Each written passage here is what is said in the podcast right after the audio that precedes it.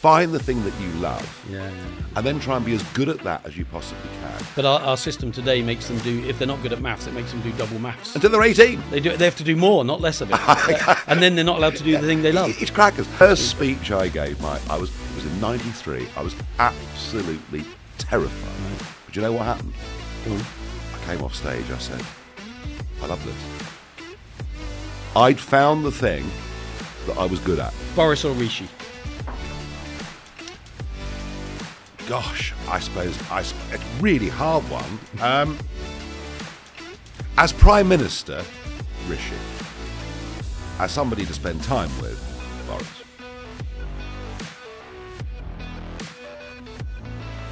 Good morning and uh, welcome back to Success is a System. I'm Mike Greene uh, and I'm really honoured today to have uh, someone who I now call a great friend, Nigel Farage. We uh, got to know each other a few years ago when the whole Brexit thing was going on and it was an amazing experience for me uh, to go through that and to get to know Nigel and to get to know what a genuine character he was. And with success as a system, what we want to understand is the motivations, the behaviors, the systems that people use throughout their life to achieve the success that they do. And so today I want to explore that with Nigel and we're going to cover a lot of other things as we go through. But firstly, welcome, Nigel. Thank you for No, joining. Good to be here, and well done with what you're doing. Oh well, thank you, thank you, and uh, it is a is it is an education, and I think as I sort of mentioned to a lot of people, a lot of people are trying to sell the secrets secrets of Yeah. success, and I'm trying to say actually success leaves clues, and there's lots of systems or people or examples that you can follow if you want to be successful, and it's not just about the academia; it's about the experience, the wisdom, and the behaviours of others that we can follow. So uh, I want to get into that. Yeah, But, um, let's do it. People think they know Nigel Farage, and uh, and they may, if they've followed you like um, obsessively, know the politician Nigel Farage. I think they do, but. I want to understand a little bit about you before politics, when you was at school, what your motivations were, about the early career, uh, and I I guess if we if you can give us a bit of an outline up to your decision to go into politics, Yeah. and, then, and then the why. Yeah, I mean, I grew up in a small village um, on the North Downs in Kent. Um, I still live there. Same village. Yeah, still live there. Brilliant. You know, I, I mean, I was christened in the church, and yeah, I mean, that's where I live. I, I suppose my, I mean, looking back at the '60s, it looks like a different time. I can sort of still see. I can see Mum with the Beehive, and you know, all those things, and the Beatles, and all of the Georgie Best, and all of that. Um, I suppose my family were a very traditional, old school English family. You know, I think my mother's family tree, you can go back to sort of before the Normans, you know. Um, fa- my father was a soldier and a stockbroker. His father before him had been a soldier and a stockbroker. My mum's side of the family, my grandfather had been a big boss at Scotland Yard. Okay. So, you know, they were, I think there was a very strong sense from being young. And both sort of in a service environment, I guess, with Yeah, well, very much so. Yeah, very much so. Very patriotic people, all of them, immensely patriotic people, So that was um, ingrained in you without any shadow of a doubt. And and there was a sense of, you know, actually, there was a belief that there was such a thing as English culture, but community, Mike. What I grew up with was community. Yeah, yeah. Everybody knew each other. Regardless of background or class, everyone knew each other. There were common shared goals, and if you know the milk hadn't been taken in next door because the old boy, you know, you go and knock on the door and see that he was okay. And, Yeah, and of course there were rivalries, but generally living in communities, people cared about each other. So that's how I grew up, and and and, and I was I was very fortunate, I think, in one regard. Uh, I managed to get a place at Dulwich College Oh, right. yeah. which uh, was really very important part of my life. Um, it was at the time, it was academically super selective. Yeah, yeah. How No, it's, that- it's still hard to get into it. How the blooming hell I managed to get in, I'll never know. But and that was a great place to go to school. You know the And were you a studious student, or were you like a bit, a bit like uh, anti, uh, no, anti-control? no, I was a bit, I was a bit Jack the Lad, you know. but I mean, there were subjects I enjoyed and I excelled at, and subjects I loathed, and I totally ignored them. Right, right. Um, but I enjoyed the life of the school. Again, that sense of community. You know, getting involved with sport, getting involved with societies, getting involved with current affairs. But what it taught me, and I think kids are missing this, when I first went there, a lot of the men that taught us had, you know, commanded tanks, flown Spitfires. I mean, we had huge respect for these men, huge respect for these men. But what I learned all through school was the power of argument, debate, critical thinking. critical thinking was drilled into us. You know, here is an issue. Here, here, are two very different approaches to how you deal with it. But you're big and ugly enough to make your own mind up on this. And I fear today that we're actually brainwashing kids and not teaching them critical thinking. Uh, well, and certainly not giving them the freedom to debate if they want to debate strongly. Yeah. And and actually, one of the th- things that infuriated me when my daughter was at school, the oldest one, um, is they said we want to debate on the it was the Brexit issue. But they weren't allowed to put anything that was connected to Brexit up in the schoolhouse. Yeah, yeah, so yeah. we want to debate, but you've got to think like this. Yeah. Yeah, yeah, Uh. And that worries me about schools that there is a very left agenda I didn't in that. most schools. I didn't have that. I was, I suppose I was a bit precocious, really. I mean, I was a bit grown up before my time. But the time I was 18, I just wanted to get out. Right, right. I was, I, you know, I'd outgrown school, I think. Um, and I had two decisions. One, I thought about joining the army. I was an army cadets for five years. I thought a career as an army officer was something I'd really enjoy. Um, and I would have done that. In fact, I went for the army interview. I would have done it, but Mrs. Thatcher had got elected in 1979. Exchange controls had been abolished. Suddenly there was this thing called the yuppie. Young, remember. upwardly mobile, driving their Porsches, living their nightclubbing, boozing. I thought, I've got to go and do that. so I skipped university, went straight into Oh, the I city. didn't know that. Yeah, went straight into the city of London, aged 18. Worked on the London Metal Exchange, an extraordinary place with, you know, a What, how did you join that without a degree, or was it was it more possible then, or because now I, Frankly- suspect you'd struggle to get into an exchange. With hardly anybody had. I mean, half of them haven't got O levels. it was about trading. It was about numbers. It was about people. It was about it was about relationships. That was how the whole Yeah, yeah. you know that commodity world worked. Oh, now you need you know you need a double first in mathematics. Yeah, yeah, yeah. I mean, it's a very different world. So I did that, and I loved it. I loved it. I've got some regrets about it. I mean, I you know I drank way too much, way way way too much. I mean, everyone, But that was probably the norm back then, was it? In, everyone in those environments. Everybody drank too much, but I drank way, way too much. Right, okay. Uh, looking back, I'm I'm very lucky to have come out the other end of that. You know, a lot of my friends aren't alive. right, okay. A lot of my friends are not alive. The number of premature deaths has been horrendous. So, you know, I've got this image has always been pictured with a pint, and I love a drink, but I always say to people, you know, don't glorify heavy drinking. No, no. I, and that, was- but that was how we lived.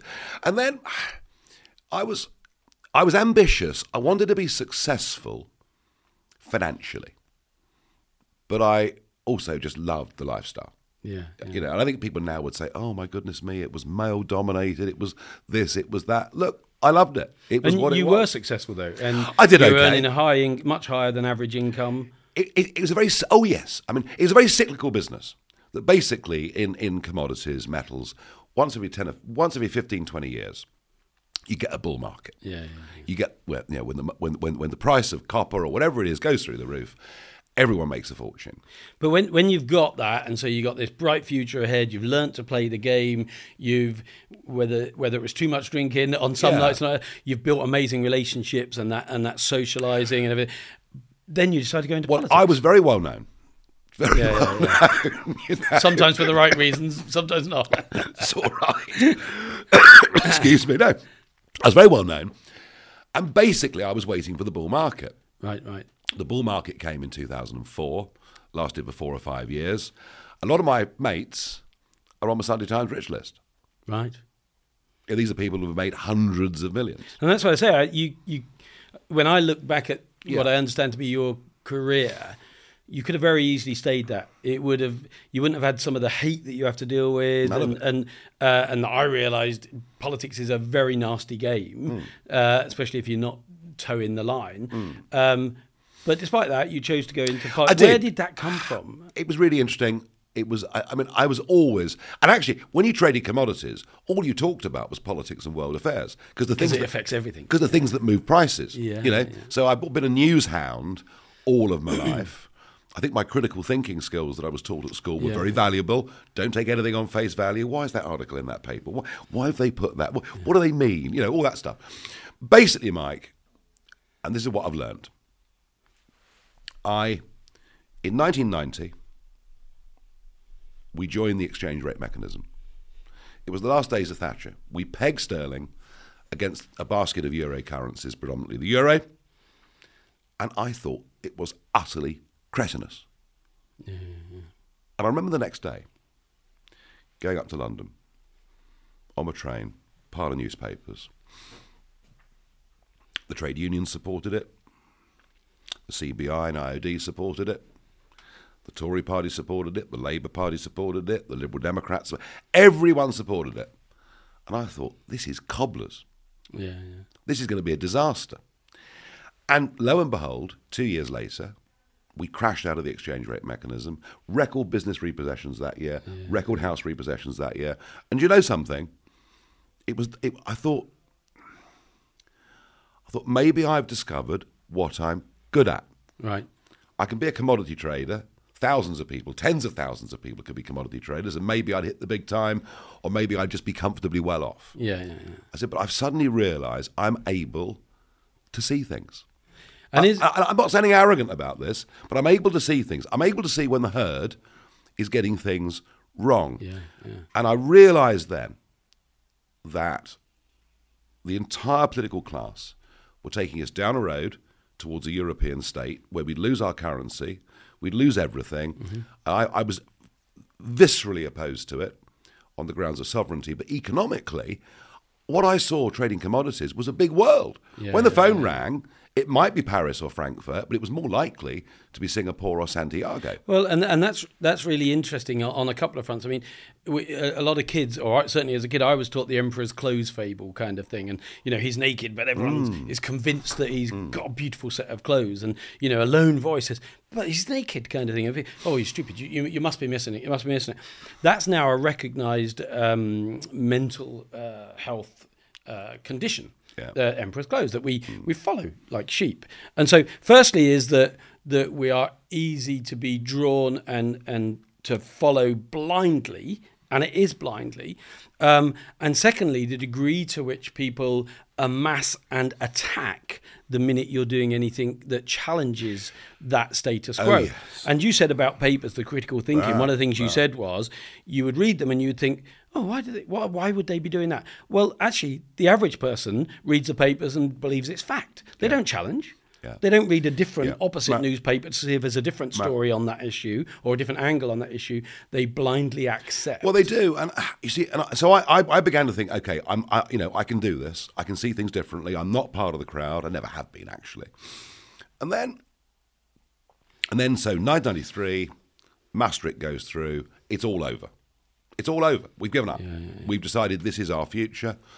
And I got together with a group of academics, and we founded UKIP, the party.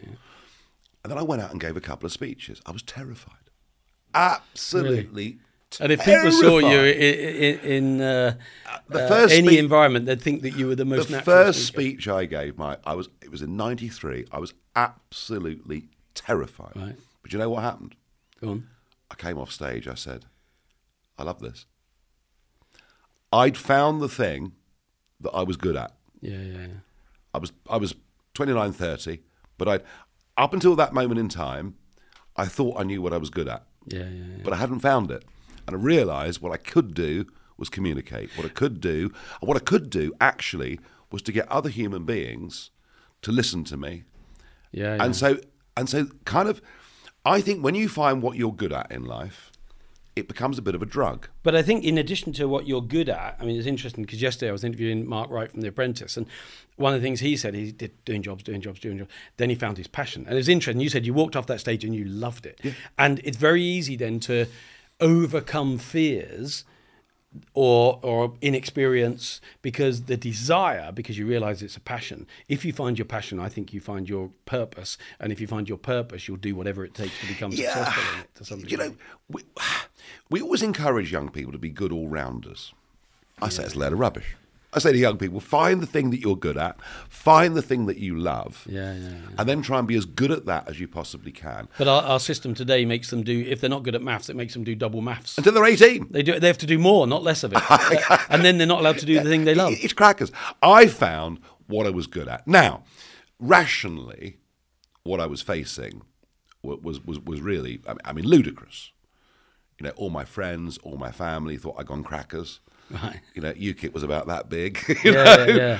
But I just had an absolute belief, and I and I realised then, perhaps what I'd not done properly in the eighties, which I think I'd partied harder than I'd worked, and maybe if I'd got that, I could have Yeah, maybe moved on a bit quicker. But but I realised uh, there are no shortcuts Yeah, yeah. to this, and I I mean I I I- I'm going to say this to you: nobody in contemporary British politics has travelled the miles, worked the hours, given the speeches, or done what I did. All through the 1990s, all through the noughties, you know, and or being consistent in what they say or do because I notice how flim flam they are. You know, we're definitely not doing that. We're not doing that. We're not doing that. Okay, we'll do that. Oh, we're now doing this. We're doing this. We're doing this. Okay, we won't. I mean, e- I, I want to don't want to make this about Brexit, but even in Brexit, Hmm. you know, there's a lot of belief that Boris wasn't a fan of Brexit until he realised it was a bandwagon to get on. You know, and then Yeah. it's like he's Brexit's biggest fan and Brexit's saviour. Yeah. And yet, in the reality, I, I believe, to the strength that I'd say I know, um, uh, that he just knew that that, that was a, a side to take uh, to to do what he Yeah, needed I to was- win where he needed. I was be. conviction. Mike. I I mean, it was exactly 10 years ago. 10 years ago, this month, 10 years ago, when I shot to prominence. UKIP had a sweeping success Yeah, yeah, yeah. in the English county elections. We almost won the Eastleigh by election. Uh, and suddenly, I go from the bloke who catches the train up to London and a few people nod to having to have security and drivers. it happens overnight. But it took me 20 years to get there. Yeah. So whenever I'm asked by young people, you know, what, how do you achieve success? I always say you've got to find the thing that you love Yeah. and where you have ability. You've got to work harder than anybody else. You know, do you think Tiger Woods just became a great golfer because he was good at it? No, he worked his blooming socks off, you know. Um, and the third thing I tell everybody, and this is perhaps the hardest thing, you need patience. Right. If your idea is right, if it's a business idea or whatever it is, if your idea is right, its time will come. Which for someone who's ambitious or an entrepreneur, It's hard. Patience is probably the hardest thing. I think it is. because they want it tomorrow. They want I, it now. yeah, you know. I think it is. And then, it, and, and, and then, if you try and rush things, you probably make mistakes. But that must have been a form of torture for you. I mean, your longest serving MEP, 29 years? 21 The- years, In, yeah. From any country in the world. No no one ever served forever. longer. Um, and, you know, it's not just me. Many, many pundits around the world say, in some ways, you're the most successful politician in Britain, even though you might not have been an MP. So, so this is interesting because you're talking with this podcast about success. it's how you get there. Yeah, yeah. But I want to just talk a bit about success. What is success? When I was 29, I thought success was a large house in the country, a Bentley.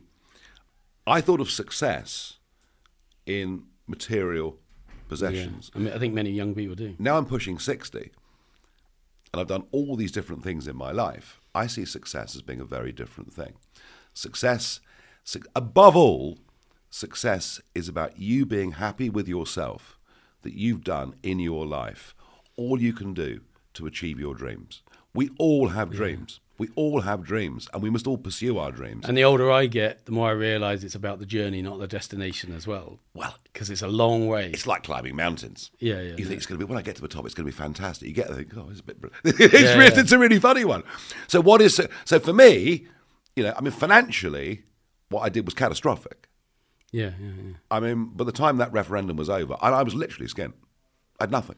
Because you'd put everything in, not just physically, but emotionally, financially. I four kids, etc. So I wasn't. I, you know, I've not been successful in that way.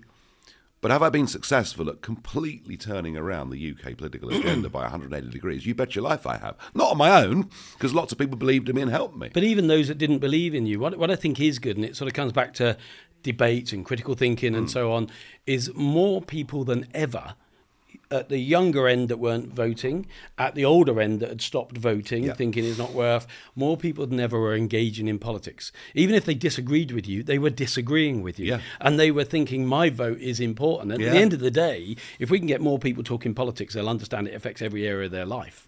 Uh, and if we can get them thinking or arguing or debating, they'll start to realize, am I making that decision because my dad did, or because my mates Hmm. do, or uh, a, a, a musician that I like has said think this way or vote this way, or do I really think that? Yeah. And and really, politics to me, or debate, or conflict leads to clarity, is about starting the discussion. And I don't mind people who disagree with me, and I know you don't. Nor do I. No. Um, because that's healthy and actually it's more enjoyable. You know, Mr. Juncker, who was president of the European Commission, and I used to sit next to him in the European Parliament. I was seat 20. There was a little little gap in the middle, and he was there. I mean, we couldn't have been more diametrically opposed politically, and yet we had enormous fun. yeah. Enormous fun and mutual respect for each other. And that is important. This is the other thing that's going wrong. With the loss of critical thinking, we've got a lot of young people now who believe this point of view is virtuous and good, the other point of view is evil. because it's been defined for them that way. Yeah. Yeah, yeah, And that's very scary. And, and you, you know, you look at the splits in America Yeah, yeah. and you see them beginning to happen here. And that's really, really worrying. And Not- social uh, media, social yeah. media is being weaponized to Well, create because the algorithm does that. The algorithm reinforces Yeah, all of that. But this is it's becoming a not I disagree with you, Mike Greene, but I don't think you should have the right to say what Yeah, you think. exactly. And this is scary stuff. So no, open, free, democratic debate, critical thinking. These things really matter. Just on that, I mean, one of the interesting things is uh, I, I put out a little video short um, a couple of weeks ago. It was snowing in the UK, i- i- as you remember. Yeah. And um, I had a Zoom meeting. It had been planned for weeks. We'd you know been waiting for it, and this Zoom meeting got cancelled because it was snowing. And I oh, and we talk, and so I mean, it was a bit of a pun on the snowflake generation. Yeah. Yeah, Who the hell cancels a Zoom Yeah. meeting because it's snowing? But it, it, it, enraged some people. They're thinking, well, what if their pet's ill? And, and that enraged me. And I'm thinking, well, you don't go to work because your bloody pet's ill. I mean, did you see You know, it's like, for goodness Did you see this week the European Central Bank in Frankfurt? That that apparently there's mass staff protests, severe uptick in stress and mental illness because they're now being expected to work between two and three days a week. Oh, for God's sake. So actually, I tell you what, if you're a young person out there and you're prepared to get up in the morning, Yeah, make yourself presentable, work hard, I think there's more opportunity out there now for you than there ever was. Yes, exactly. I, I think actually, and that's for whether men, women, you know, and, and, and, and, and it's interesting with all the stuff that I do with media and what I've done in politics. One of the things I'm proudest of is I've been able to take young people Yeah. with no advantage in their lives at all, often without any real qualifications. But I've, I've, been, I've, I've- been able to help them become really successful in what they've done and pursuing those really important golden rules. And I never forget, I never forget, you know, my last day at school, my last day at school, the headmaster calls me in, glass of sherry, you see. oh, nice. Says, well, Farage, you're a terrible disappointment to us, as you're always going to be. You know, we'd liked you to have gone off to university, but you're off to the city. He said, now remember, he said, remember, when you, when you work in the city, you make, he said, make sure that your hair's neat, your fingernails are cut, your shoes are polished, and you call everyone sir until they tell you to stop being so blooming stupid. Right. Be well turned out, be polite, be personable. Those things still matter. I hope you're enjoying Success is a System. Every Tuesday, we launch it on all podcast platforms and on YouTube. Drop us a note and tell us who you would like to see or hear on Success is a System or what subjects you'd like us to cover to help you and your business. Success is a System. Like, subscribe, and make sure you get it every Tuesday for great lessons and systems that have made people wealthy, healthy, and successful. But that is education. People think education is often just the academia or the facts or the subjects, no. when really it's how, how, how can I live my life? How, how can I be happier, more successful in whatever you derive to be success? And I mean, touching on education, Elon Musk said a week or two ago that basically um, school and universities time is limited because they're becoming so, so narrow in the way they teach, which is dis, is not right for so many disaffected disaffected young people or people that have got dyslexia, dyspraxia, ADHD because they can't sit and listen for an hour or two in that environment. That, that doesn't it's not within them because of that. And he said the beauty of the internet is everything's out there. If you don't relate to this person, you can listen to that person. Um, if it's going too fast for you, you can slow it down. You can play it on 0.7 speed. You can listen to it again. If it's boring, you can speed it up. You can uh, move on.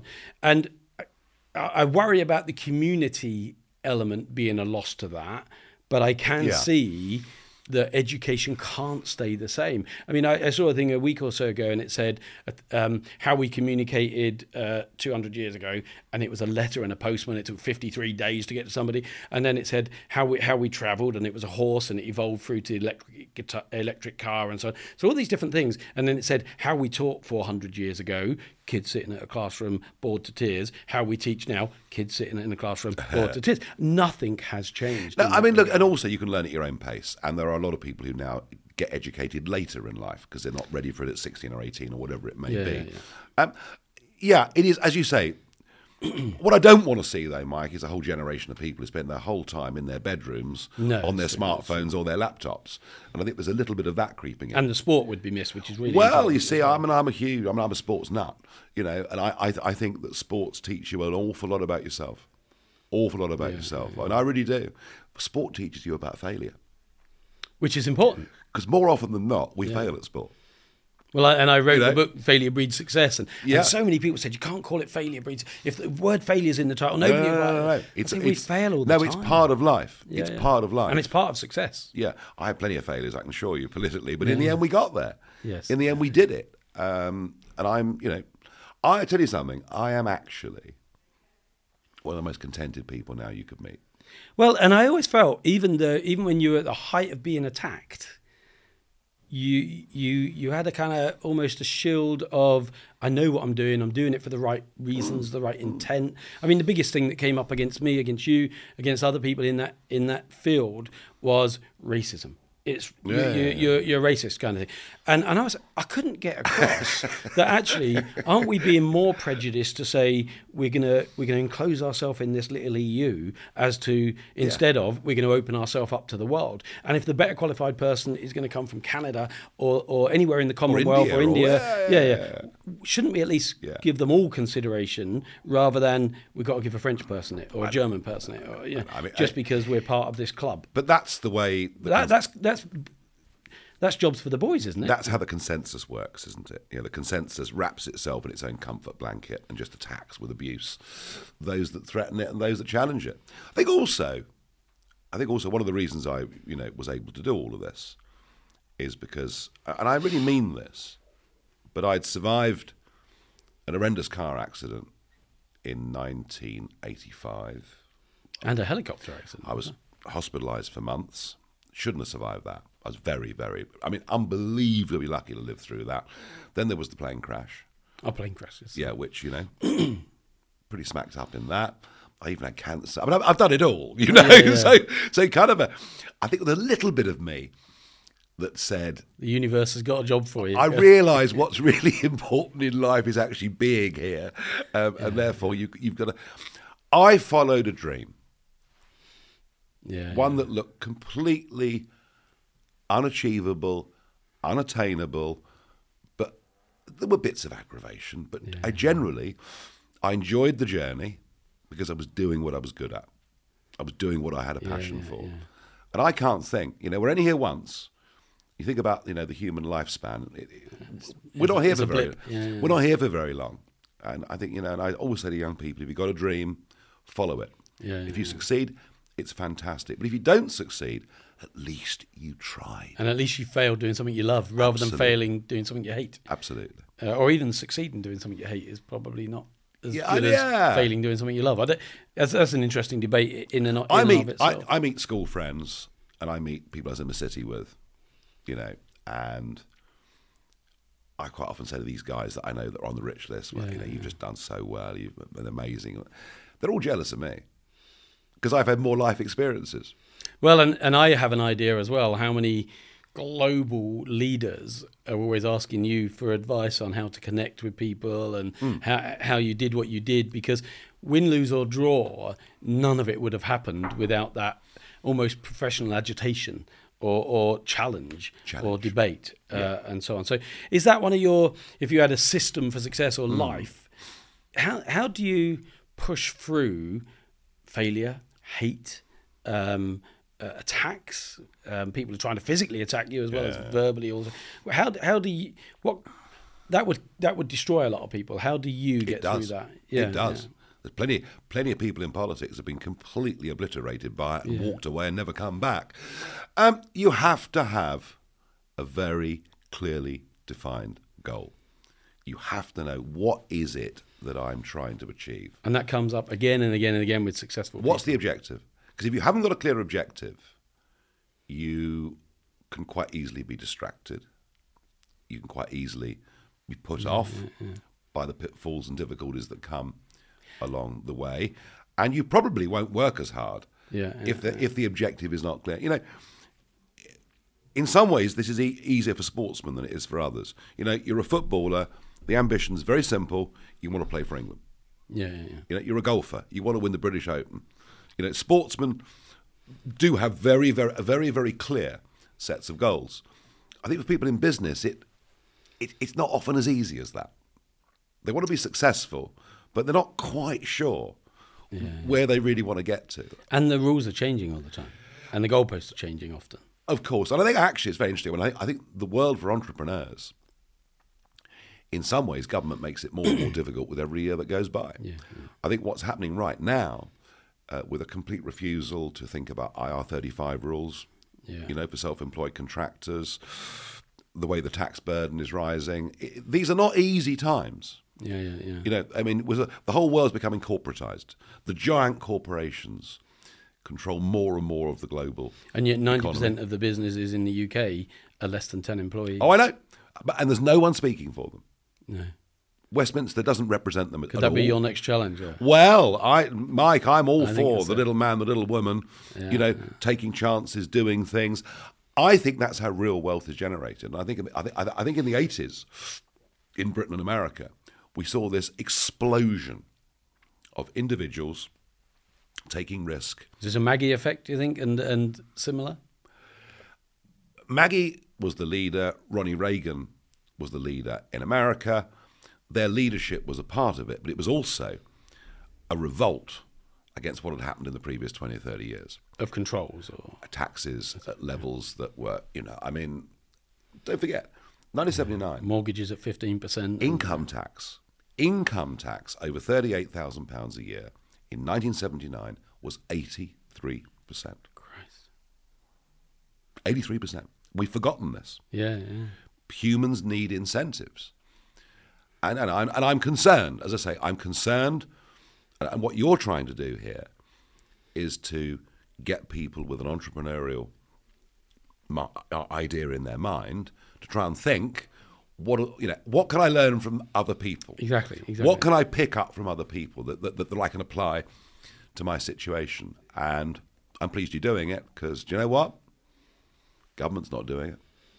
No, it's tr- it, it, it, it seems to me that more governments all around the world are more about control rather than rather than enabling. Of course. And that's why the big corporations virtually own the politicians.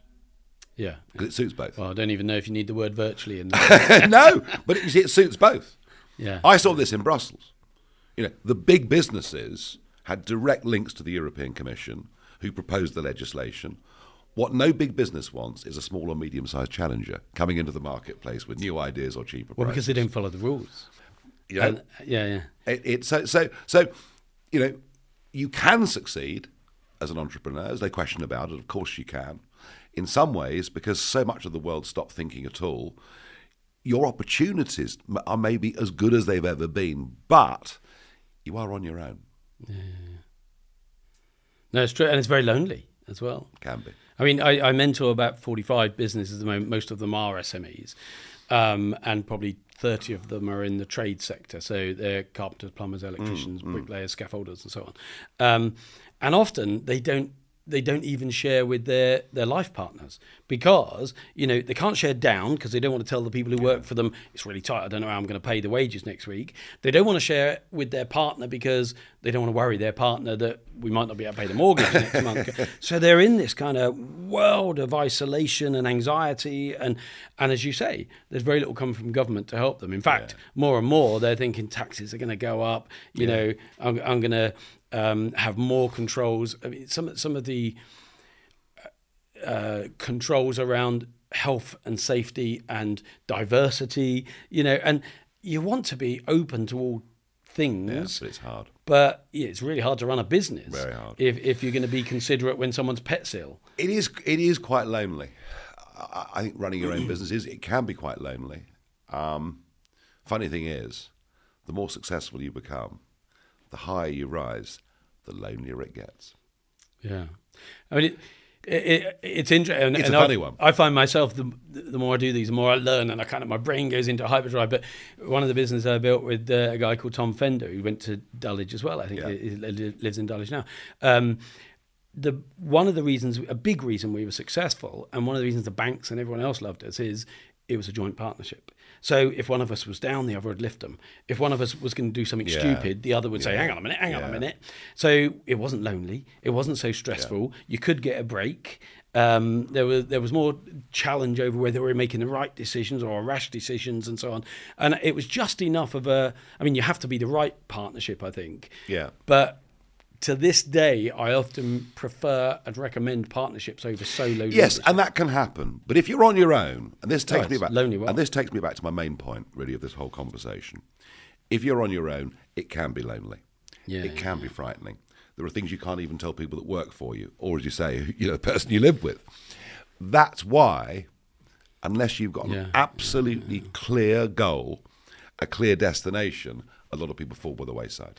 No, and one of the things that is a common thread uh, through all of the people I've spoke to is set goals, write them down, uh, set a plan to get to them. Be quite limited in your goals. So don't have ten goals because you know you're juggling and you're, you're going to drop some, Yeah. uh, and you're probably not going to be expert in one. So have quite a singular goal. You're, you you had yours, uh, and the more I can get entrepreneurs to narrow their focus, Hmm. the quicker and more successful and less stressful the journey becomes for them. I'm sure of that. Um, so you made the transition into politics. yeah.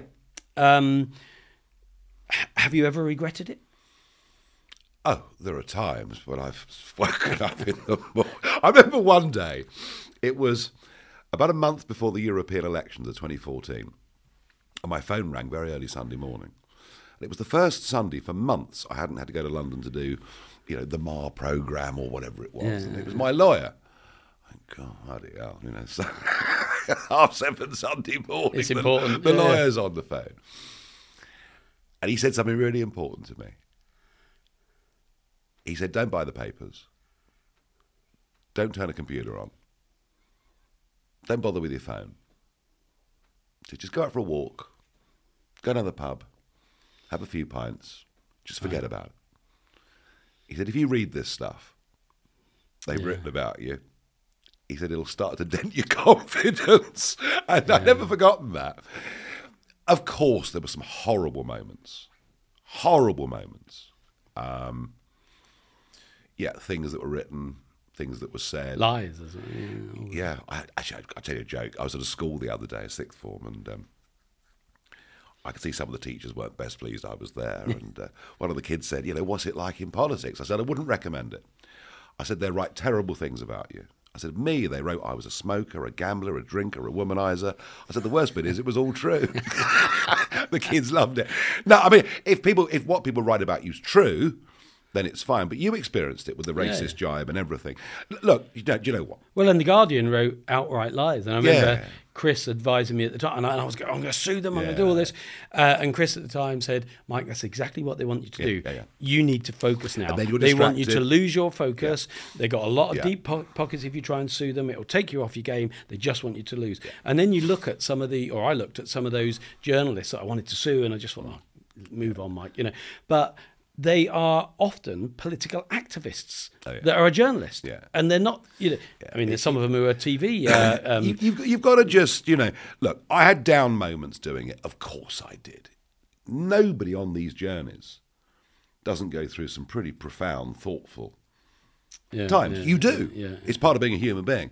Do I regret it? Not one bit. I've Great, lived. I've lived. I mean, what I did for that quarter of a century or so, what I did um, led me to meet some of the most incredible people in this country, in the world, um, and I tell you what, I had more fun than most doing it. So if you went back to that decision when you was at school, leaving school, going into the city, Hmm. and you were to chat to yourself again, then would you have gone straight into politics? Would No, you, no. You'd still do it the same. Oh, the advantage I had having run my own company and had a proper job as Yeah, well. but I'd run my own company. I, I was employing the guys and girls that worked for me. I knew what it was to set a business up. I knew what risk was. I was pretty up to speed with global affairs and finances. No, no, no, no. Any young person says to me, "Should I go into politics?" I say, "Wait until you've done something and achieved some level of success Yeah, first. yeah, You know what? I wouldn't change. I mean, of course, there are things in life I've done that you know I'd rather I hadn't. But overall, no regrets. No, pretty happy. And and now I'm you know I've now moved to a new career. I'm now doing media. I did, Yeah, yeah, did radio for a bit. I'm doing telly. Um, and you, know seem what? to be loving that. I mean, loving every minute of it. Yeah, yeah, genuine. Yeah. Loving every minute of it. But it's using that. It's using that skill set that I discovered in my late twenties. It's when Yeah, I yeah. found the thing in life that I was actually good at. And that that's where we're going in the future, are we? Uh, I'm conscious we've got about five minutes Well, left. but- I, so- do, do- do you know? I mean, look, I, I, I want to be somebody that influences national debate. I want to be someone that challenges blind consensus, yeah, yeah, yeah. which I love doing. I hope you keep doing that. I'm very happy to be on my own against with a whole herd coming. I don't mind any of that. As for politics, I may do it again. I may not. I don't know. I haven't really decided. Um, to do- it depends a little bit how the cards fall. But whatever I do, whether it's here or in America, I'm going to be involved in current affairs.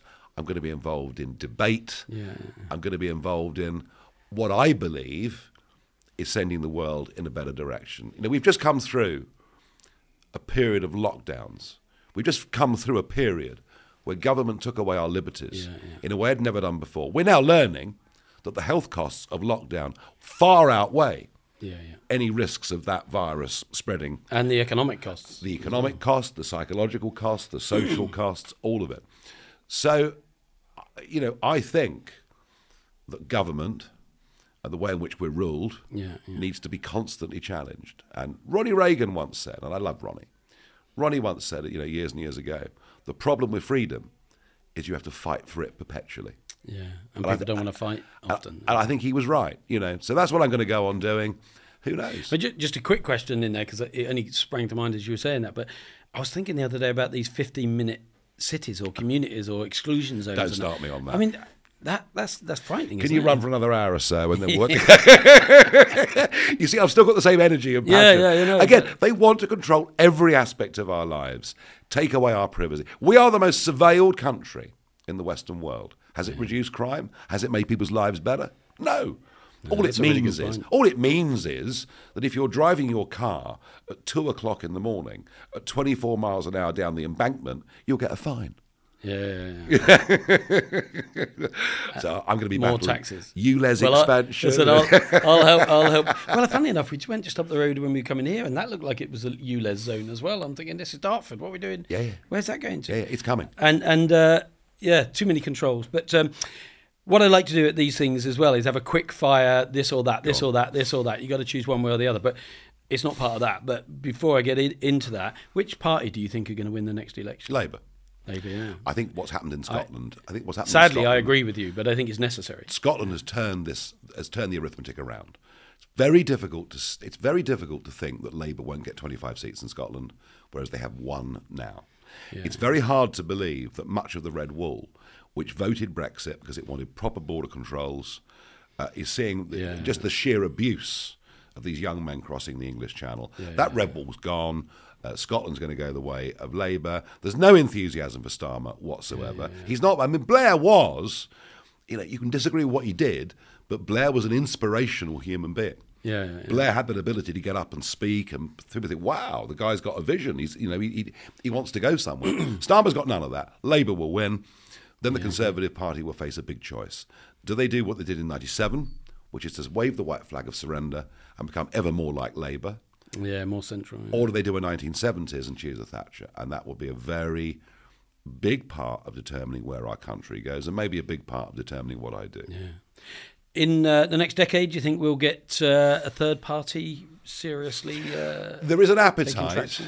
There is an well, appetite. there's already a third party, but I've discounted them. I was thinking a new third party, a new party. I, I, I think the appetite, Mike, for electoral reform is now big. Uh, I am now a complete radical. Complete radical. oh, no, no, no, no, no, no. I'd smash up this voting system. It doesn't blooming well work. All we do is vote for the one we dislike a bit less than the Yeah, other yeah, one. The House of Lords is an abomination, being filled up with all the mates of prime ministers. Uh, no, I want radical. I know they tried to buy you off with that as well. They did. I told them where to go. The, um, and what the referendum showed you in 16 was that the Westminster is detached from the rest of the country on really big issues. Uh, they're even more detached now than they were. So I'd love to see a direct democracy mechanism like they have in Switzerland, where ordinary citizens, if there's a really big issue, can force a vote on these Yeah, things. yeah, that's good So yeah, I think our first past the post system won't be here in ten years. To answer your question, politics is going to change completely. Good. And Westminster will be more reflective of the country as a whole than it is today. I can't wait. Brilliant. So if I can uh, finish with uh, a couple of things, I want to do 12 quickfire this or that. Oh. But before I do that, are there, and you've already given us so many nuggets, thank you, are there two or three things that you would say, if you were speaking to a sixth form, that these are my tips for life, to, for a happy, healthy, prosperous, and uh, productive or, or satisfied life? Follow your dreams. Work hard. Have clear, achievable goals. And have as much fun as you possibly can along with the hard work. Otherwise, what's the point? People forget the fun, don't they? Yeah. Well, look, let's do the quick fire then. So, firstly, slight um, build on what we were doing. Boris or Rishi? Gosh, I suppose I sp- it's really hard one. Um, as Prime Minister, Rishi. As somebody to spend time with, Boris. Yeah. Well, I think that's why people are torn often. But Yeah. okay, I'll keep, we could go No, off on no, that. no, but no, so, so, uh, risk or safety? A risk. Uh, big picture or detail? Big picture. Uh, individual or team? I, without a team, no individual can succeed. You have to have a team. But the team's are made up of individuals. I guess. The teams are made up of individuals, but I think I could not have done what I've done without a very dedicated group of people with me. Great answer. And I love teams. Competition or cooperation? Oh, competition at every step of the way. Status quo or new challenges? Oh, new challenges. I, I could have guessed some of these, but tradition or innovation? Uh, without tradition, you have no sense of who you are or what you are, and therefore you can't understand the significance of innovation. So I guess one's foundational and one's the building block. Exactly. Yeah, great. Uh, planned or spontaneous? Oh, spontaneous. You tell me a good plan party you've been to. No, they just happen. Yeah, yeah the best ones. Uh, true. Uh, perfect or quick? Well, I, I, These are meant to be quite hard. ultimately, ultimately, uh, you've got to aim for perfect. Okay. Speedboat or ferry? Speedboat Classroom or experiential education? experience. TV or Netflix stroke Prime? A traditional TV, terrestrial. I have to say TV because I'm working for GB News. I've got go. no choice. Uh, um, that's it. Thank you very much. thank you, Mike. If uh, you've enjoyed watching this, do like, do subscribe, do share. We look forward to seeing you again. Thank you very much, Cheers. Nigel. It's always a pleasure. Uh, we'll see you again soon.